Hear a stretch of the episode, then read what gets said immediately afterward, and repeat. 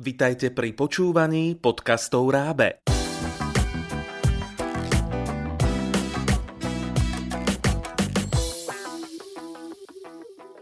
Dobrý deň, vitajte pri počúvaní podcastu o stravovaní pri ochorenia žlčníka a pankreasu. Naším dnešným hostom je pán docent Peter Minárik. Dobrý deň. Dobrý deň, prajem. Vítajte, pán docent. Ako lekár gastroenterológ sa dlhodobo vo svojej ambulancii venujete poradenstvu v oblasti výživy a poruch trávenia. Zúčastňujete sa na odborných konferenciách a vystupujete v médiách, kde prispievate k popularizácii zdravého stravovania. Svoje poznatky a skúsenosti ste previedli aj do kníh. Napísali ste ich už niekoľko. Radi by sme vás teda vyspovedali pre dobro tých, ktorí sa trápia s rôznymi poruchami trávenia. Zároveň aj pre prevenciu, ktorá je rovnako dôležitá. Dnes budeme hovoriť o žlčníku a pankráse. Pán docent, žijeme v dobe sedavých zamestnaní. Menej sa hýbeme, podliehame nezdravému stravovaniu. Podporuje tento nezdravý životný štýl vznik ochorení žlčníka pankrásu? Aké ďalšie rizikové faktory poznáme? Ochorenia žlčníka a pankrásu sa spájajú s určitými stavmi alebo s určitými inými ochoreniami, Napríklad s obezitou. Napríklad častejšie majú žlčové kamene ľudia, ktorí majú cukrovku, ktorí žijú sedavým spôsobom života, ktorí majú nadváhu, ale prispievajú tam aj niektoré neovplyvniteľné faktory, jak je napríklad pozitívna rodinná anamnéza alebo užívanie niektorých liekov. Ale tá asociácia, to spájanie s obezitou, s nadváhou, s cukrovkou a so sedavým spôsobom života je zrejmá a dávno odpozorovaná. Ďalej majú žlčové kamene skorej ženy v strednom veku, v aktívnom živote hormonálnom, čiže pred prechodom, pred menopauzou. No ale väčšina z nich sú ženy s nadváhou a obezitou. Uh-huh. A aké sú tie prejavy žlčníkových kameňov? Keď sa dozvie, proste skrátka, keď sa dozvieme, že niečo nie je v poriadku a uh, vy ako lekári prídete na to, že pacient má žlčníkové kamene. Väčšina všetkých žlčníkových kameňov, ktoré ľudia nosia vo svojich žlčníkoch, sa neprejavuje klinicky vôbec. Sú teda bezpríznakové, my tomu hovoríme asymptomatické a ľudia nevedia, že ich majú až dovtedy, kým neprídu na ultrasonografické vyšetrenie brucha, to môže byť z dôvodov nejakého preventívneho vyšetrenia a úplne náhodou sa zistí, že majú v žlčníku buď jeden kameň, alebo ich majú niekoľko, alebo veľmi veľa. Ale môže sa stať, že pri určitých nevýhodných okolnostiach sa po nejakom väčšia masnom jedle, ťažšie straviteľnom jedle, keď sa ročník zovrie, zmrští, tak najmä kamienok menších rozmerov sa dostane do tej výtokovej časti žlčníka, alebo dokonca, ak je veľmi malý, až do vývodu, ktorý vedie zo žlčníka do žlčovodov, upchá ten žlčovod alebo tú výtokovú časť a vznikne silná kolikovitá bolesť, ktorej hovoríme biliárna kolika alebo žlčová kolika. Tak vtedy to samozrejme každý už na to príde veľmi rýchle a hľadá akútnu rýchlu pomoc, pretože tá e, bolesť vie byť veľmi intenzívna a sú potrebné až intervencie liečebné v nemocnici alebo v rámci centrálne príjímacích oddelení alebo niekedy aj hospitalizácia. Keď však tá kolika pominie pod vplyvom podania spazmolitických krče uvoľňujúcich liekov, tak človek zase je bezpríznakový. Uh-huh. A čo pomôže vyriešiť žlčníkové kamene? Stačí dieta alebo je nutná operácia? No, keďže je tak veľmi veľa prípadov bezpríznakových žlčových kameňov, tak už celé roky dozadu sa v rámci metodického postupu a prístupu k žočovým kameňom volí taká taktika, že pokým žočový kameň je tam jeden alebo dvaja a nikdy v živote nedošlo ku kolike, to znamená, že ten človek je bezpríznakový, tak sa nevolí automaticky operačné riešenie hneď potom, ako sa objaví, alebo sa objavili náhodne. Môže sa takýto pacient sledovať, Môže sa sledovať, či tie kamene poprvé nerastú, alebo sa tam nezmnožujú a nie je ich stále viac a viac, ale najmä, či nerastú do nejakých enormne veľkých rozmerov, čo už môžu byť rozmery nad 2,5-3 cm a vtedy sa odporúča aj bezpríznakový žlčník s kameňmi vybrať von. Ale ak tie kamene nerobia v dlhodobom časovom horizonte sledovania nič, tak sa takýto žlčník ponecháva. Ako náhle dojde ku kolike, ktorú treba už intervenovať spazmolytickou liežbou, už či domácou pomocou čípkov, alebo, alebo teda v nemocnici, tak sa takýto žlčník odporúča so žlčovým kameňom vyberať. Pozor, nevyberajú sa kamene zo žlčníka, vyberá sa celý žlčník, ale to asi väčšina poslucháčov vie. Uh-huh. Um, čo si máme predstaviť pod názvom dieta pri ochoreniach žlčníka a pankreasu? Tak znie aj názov jednej uh, z, vašej kníh, z vašich kníh. Ako v praxi vyzerá takáto dieta? Ja by som sa ešte chvíľku zastavil u toho žlčníka samotného. Samozrejme, choroby žlčníka a choroby pankreasu majú úzky súvis a to preto, pretože je tam aj anatomický, aj fyziologický určitá súvislosť, ktorá je dosť tesná. Ale pri žlčníkových kameňoch, aj keď sú symptomatické, to znamená, že viedli už ku kolike, väčšinou nedochádza hneď aj k nejakému akutnému zápalu pankreasu. Môže. To už je potom komplikácia žlčových kameňov. Treba povedať, že dieta, či už žlčníková alebo pankreatická, je ľahko straviteľná dieta s obmedzeným prísunom tukov. Tento obmedzenie môže byť rozličného stupňa. Tá tzv. žlčníková dieta je najmenej prísna a treba aj povedať, že pre koho je vlastne tá dieta určená. Tak určite to nie je dieta, ktorá je určená pre ľudí, ktorí už majú žlčník vyoperovaný aj s tými kameňmi, pretože to sú ľudia, ktorí väčšinou už nemajú žiadne ťažkosti. Nehrozia im žlčníkové koliky, pretože žlčník už nemajú aj s tými kameňmi a títo ľudia väčšinou nevyžadujú žiadne dietné stravovanie. Žlčníková dieta je určená pre ľudí, ktorí majú žlčník so žlčovými kameňmi po kolike, pretože ak teda nemali nikdy koliku, tak väčšinou nevedia ani, že tie kamene majú, ale môžu aj ľudia bez tej koliky preventívne sa dietnejšie stravovať, vyhybať sa najťažšie straviteľným jedlám s, vysokým obsahom tukov, hlavne prepražaných tukov. Takže žlčníková dieta má samozrejme viacej tých vlastností, ale jedna z nich je, že sa nemajú konzumovať vyprážané jedlá, ktoré sa pokladajú za najťažšie straviteľné. Dá sa bez žlčníka žiť rovnako ako so zdravým žlčníkom? So žlčníkom sa dá žiť úplne rovnako ako bez zdravého žlčníka a väčšina ľudí po vybratí žlčníka, my hovoríme tomu cholecystektómia, čiže ľudia po cholecystektómii žijú bez akýchkoľvek ťažkostí, čiže ako keby nevedeli o tom, že či žlčník majú alebo nemajú. Spravidla len keď sa pozrú na svoje brúško, tak tam majú nejakú jazvičku, alebo dneska sa robia tie operácie často laparoskopicky, takže tam majú len také, také bodky, ako takú spomienku, že boli na laparoskopickom vybratí žlčníka. Väčšinou nedochádza k žiadnym ťažkostiam a tí ľudia už po vybratí žlčníka nepotrebujú dietné stravovanie alebo nejaké extrémne dietné stravovanie. Teraz nastáva otázka, že na čo nám ten žlčník je, keď ho nepotrebujeme. Príroda nič nevymyslela nadarmo, ten žlčník pochopiteľne svoju funkciu má. A tá funkcia žlčníka tkvie v tom, že žlč, ktorá sa tvorí v pečeňových bunkách, nie v žlčníku, v pečeňových bunkách, žlčovými cestami, žlčovým stromom vlastne tečie až do tenkého čreva do 12 Ale je tam jedna odbočka v tom žlčovom strome, v tom veľkom žlčovode a na tú odbočku je napojený taký mechúrik, ktorým hovoríme žlčník a keď nejeme z pravidla v noci alebo keď máme dlhšie obdobie bez konzumácie jedla, tak žlč, ktorá sa tvorí v, žl- v pečeňových bunkách, nejde do čreva, tam je taký zvierač, ktorý je uzavretý, ale sa zhromažďuje v žlčníku, v žlčníku sa zahustuje, stáva sa účinnejšou a keď sa najeme, tak sa ten žlčník hormonálnym vplyvom a povelom zmrští a vypodí túto veľmi účinnú žlčníkovú žlč cez ten hlavný žlčovod do tenkého čreva, tam ten otvor sa vtedy, tam sú také hladké svaly, sa otvorí a žlč je vtedy veľmi účinná. Účel žlče je v tom, že pomáha vlastne tráviť pankreatickým enzymom, ktorým hovoríme lipázy, tuky. To je hlavný účel a navyše má aj alkalický, alkalické pH, čiže vlastne neutralizuje silne kyslý obsah, ktorý príde zo žalúdka. Mm-hmm. Bez žlčníka sa dá žiť, ale nie je to tzv. životne dôležitý esenciálny orgán, ale samozrejme svoju funkciu má, že vlastne tvorí tú hustú, vysoko účinnú žlč. Ešte jedna poznámka k tomuto. Čo sa vlastne deje u ľudí, ktorí žlčník nemajú, keď nejedia?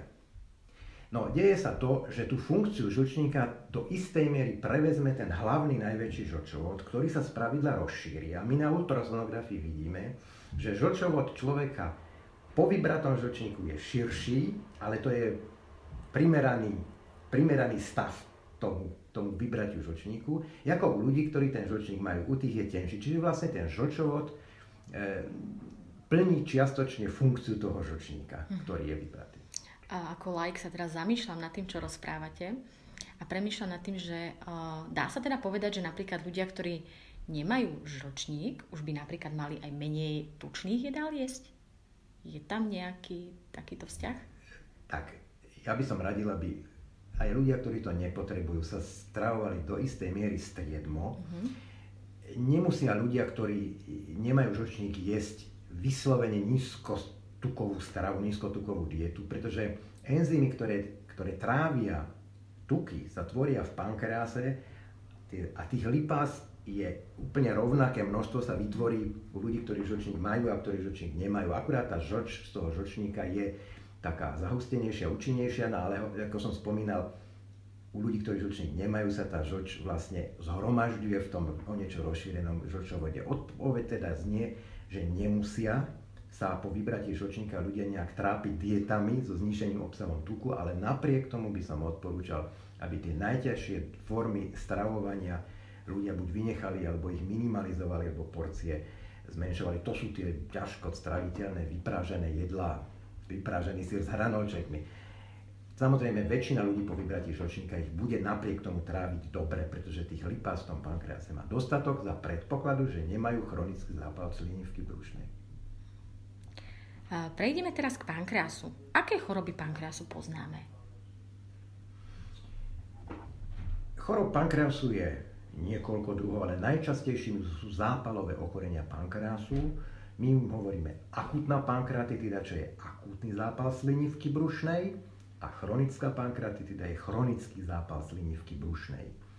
Niekedy má niekto takú kombináciu akútnej aj chronickej, to znamená, po akútnej pankreatitíde ubudne trošku z tých funkcií aj v dlhodobom časovom horizonte a vlastne človek, ktorý na to trpí, prechádza do tej chronickej pankreatitídy akútny, cez tie akútne vzplanutia, cez tie akútne exacerbácie. Takže tomu sa hovorí chronická recidivujúca, čiže opakujúca sa pankreatitída. Ale v princípe sú akútne a chronické pankreatitídy. No a potom sú veľmi smutné diagnózy a to je maligný zhubný nádor pankreasu, čo je karcinom pankreasu alebo rakovina pankreasu, čo je veľmi vážne ochorenia. A potom sú menej časté ochorenia pankreasu, ako je treba nejaká vývojová anomália, sa tomu hovoria pankreas divízum, alebo môžu byť cysty pankreasu, ale tie väčšinou vznikajú ako následok chronickej e, pankreatitidy alebo súčasť chronickej pankreatitidy ešte treba povedať v pankreasu jednu vec. Pankreas to sú vlastne dva orgány v jednom. Tam je jeden orgán, ktorý my to hovoríme, že to je exokrinná funkcia pankreasu. To, je, to sú vlastne tie, tie lalôčiky, v ktorých sú pankreatické bunky, ktoré vyrábajú tie tráviace enzymy a tie sa dostávajú pankreatickým vývodom do tenkého čreva, podobne ako žloč. Ale v pankrease sú aj iné bunky, ktoré tvoria hormóny, každý pozná hormón inzulín alebo glukagón, a to je tzv. endokrinná funkcia pankreasu, čiže to sú dva orgány v jednom. Čiže vlastne pri chorom pankrease môže vzniknúť aj cukrovka prvého typu, čiže diabetes mellitus.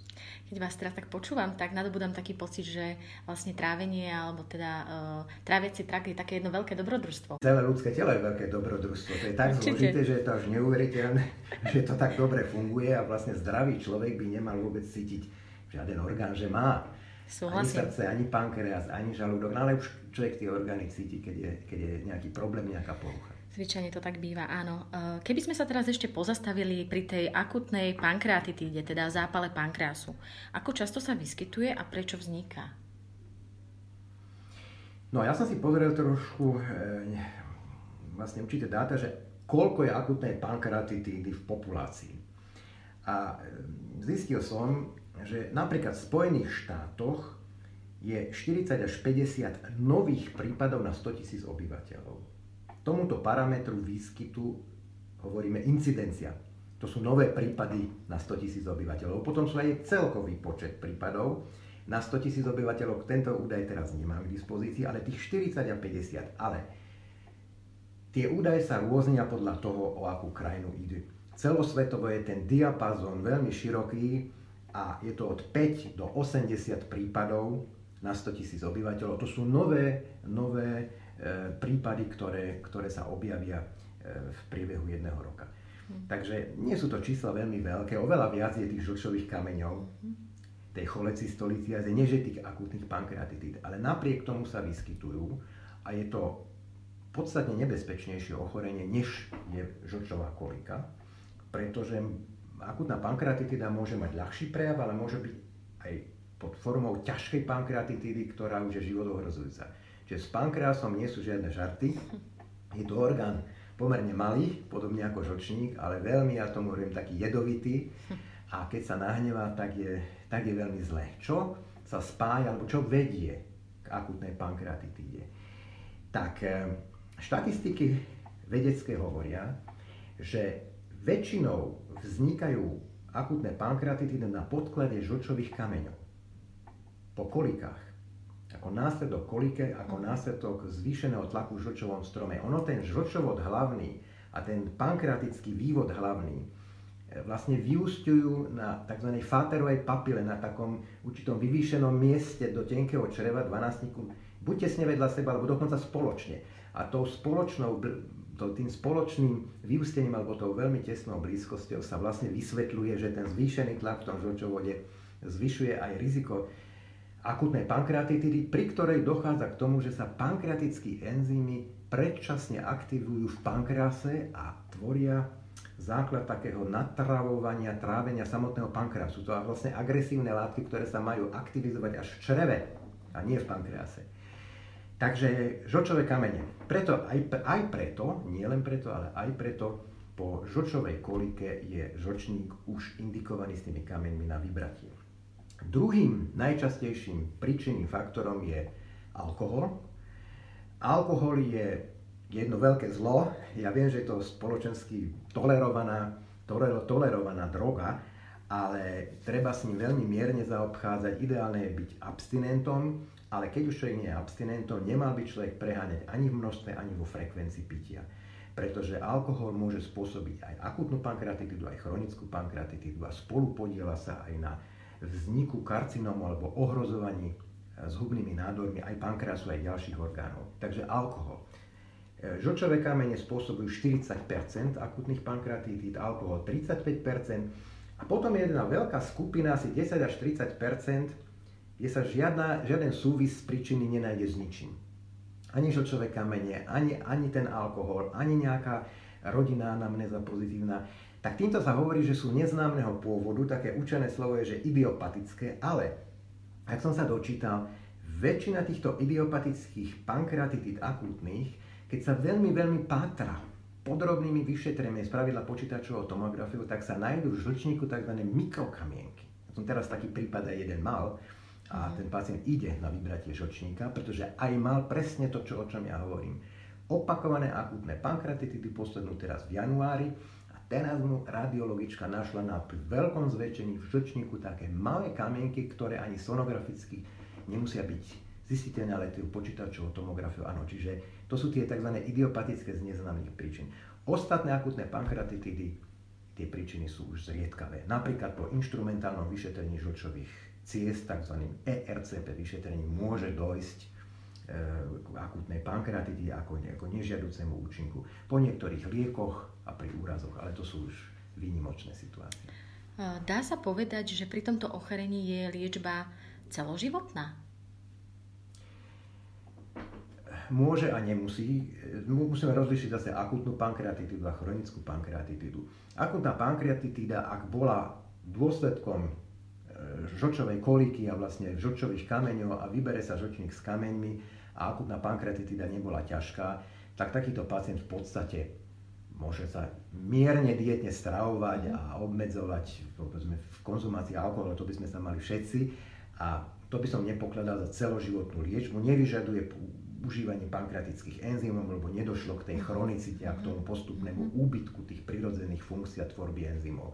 Ako náhle má niekto chronický zápal slinivky brušnej, ubúda mu e, tvorby žlčových pardon, nie žlčových kameňov, ale ubúda mu tvorby tých tráviacich enzymov, tých lipás, proteás, amylás, tak takýto človek sa už vlastne lieči celoživotne, jednak dietne, užíva proste ľahkostraviteľnú, s nižším obsahom tuku e, dietu celoživotne, abstinuje alebo je veľmi, veľmi striedný alkohol, ja by som teda úplne odporučil abstinovať a užíva napríklad lieky, ktoré mu dodajú tie pankreatické enzymy, čiže užíva pankreatické enzymy v primeranej dávke po každom hlavnom alebo aj menšom jedle. Môže sa stať možno aj taký prípad, že pri sonografickom vyšetrení pacientom oznámite, že majú stukovatený pankreas. Čo to znamená a čo tento jav spôsobuje? Tak stukovatený pankreas je veľmi, veľmi častý mm-hmm. a ja sa s ním stretávam prakticky každý deň, keď sonografujem. Prečo je to taký častý zjav? Pretože je to dôsledok alebo súputník nadváhy, obezity, cukrovky, a je súčasťou niečoho, čo mu hovoríme metabolický syndrom. Čiže to je vlastne niekoľko e, porúch zdravotných jedna vedľa druhej. Tí ľudia majú často, lebo viete, obezný človek má veľa tuku všade, ale nie len v podkož, podkožný tuk. Ten vidíme, hej, že má niekto hrubší brušnú stenu alebo väčšie e, proste určité partie tela, ale je veľa aj útrobného tuku. Tuk sa usádza v útrobách, v brušnej dutine, v omente, ale aj v orgánov, ktoré sú v tej brušnej dutine. Takým typickým prejavom tučnoty, brušnej tučnoty je vlastne stukovateľná pečeň. Tuková pečeň, alebo to aj po tej chorobe sa hovorí nealkoholová tuková choroba pečenie, ide takmer vždy so stukovateľným aj pankreasu. Čiže my potom píšeme do toho nálezu steatóza pečenie alebo difúzne poškodenie pečenie v podobe teda zvýšeného tuku sa tomu hovorí steato zapečenie a hneď o riadok nižšie napíšeme zvýšená svetlosť pankreasu, typický obraz tzv. lipomatózy pankreasu. Čiže to, čo na čo sa vy pýtate, to je vlastne lipomatóza pankreasu a majú to ľudia, ktorí sú obezní, tuční, z pravidla nemusia, ale môžu mať aj cukrovku, diabetes mellitus druhého typu, ale ten diabetes mellitus druhého typu s tou obezitou tvorí vlastne jedno ochorenie, preto sa mu hovorí diabezita. Môžu a nemusia mať ľudia aj poruchu metabolizmu tuku, tzv. hypertriglyceridémiu. To je vlastne zvýšená hladina koncentrácia tukových látok v krvi. Spravidla to ide so zvýšením cholesterolu v krvi. A vtedy sa môže stať, kto to, túto poruchu má, že môže byť aj štíhly a ten stukovateľ pankreas a tú stukovateľ pečeň majú. Čiže to je potom taká výnimka, keď má niekto stukovateľu pečenia pankreas a je štíhly, tak rovno myslíme na tú poruchu metabolizmu tukov. No, to je asi tak e, všetko. E, otázka je, či to je nejakým spôsobom nebezpečné. No, nebezpečné to samo o sebe nie je, ale je to vlastne znakom toho, že ten človek má rizika predčasného výskytu srdcovo ochorení, istých onkologických ochorení, tých práve s tým častým výskytom, čiže nie je dobré mať stukovateľi pankreas a stukovateľu pečenia nerobiť nič, len za to, že to neboli. Malo by sa to riešiť a riešiť. Myslím, že sme sa porozprávali o všetkých dôležitých ochoreniach, ktoré sa týkajú žlčníka a pankreasu. Skúsme teraz na záver povedať našim poslucháčom niečo na tému prevencie, ako sa správať aby sme takéto ochorenie nemuseli riešiť? Prevencia vyplýva už z tých rizikových faktorov, ktoré väčšinou k týmto ochoreniam vedú. My môžeme ovplyvniť len tie ovplyvniteľné, tie modifikovateľné faktory. Nemôžeme ovplyvniť rodinu a namnézu, kde je zvýšený výskyt toho alebo hen toho ochorenia. Ale môžeme my si udržať optimálnu telesnú hmotnosť, nežiť sedavým spôsobom života, lebo to je nezávislý rizikový faktor týchto ochorení, čiže žiť aktívny životný štýl s dostatkom pohybovej aktivity, aerobného aj odporového charakteru, nepiť alkohol, alebo ak už konzumujeme, tak striedme množstva a striedmej frekvencii, na žiaden pad nárazové pitie, alebo niekto si môže povedať, že tak nebudem piť každý deň, ale to, to sú tie víkendové nárazovky, ktoré niektorí ľudia, najmä mladí, robia, ale pozor, videl som chronické pankreatitidy, pardon, akútne pankreatitidy veľmi ťažkým priebehom aj po vyprovokované takýmto takýmto nárazovým pitím veľmi často spojené aj s takou hostinou a s takým opulentným stravovaním. To je veľmi typický iniciálny provokujúci faktor akutnej pankreatitidy, niekedy aj so žlčovou kolikou. Takže pohyb, zdravá telesná hmotnosť a pozor teda na ten alkohol. A ak má niekto poruchu metabolizmu tukov, tak túto dietným stravovaním, niekedy aj s farmakologickou liečbou, je dobre tiež riešiť, aby nedošlo aj k týmto problémom, ale zároveň aj ku kardiovaskulárnym komplikáciám. Ďakujeme veľmi pekne za tieto cenné rady, pán docent, a e, ďakujeme takisto, že ste prijali naše pozvanie. Dovidenia. V ďalšom pokračovaní podcastu sa budeme venovať konkrétnym dietným krokom po operáciách žlčníka.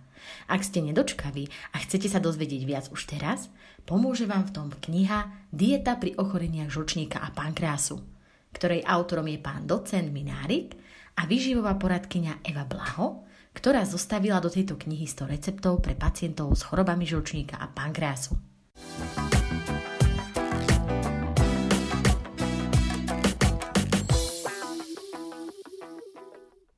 Pripravilo pre vás Rábe, partner pre vzdelávanie na Slovensku.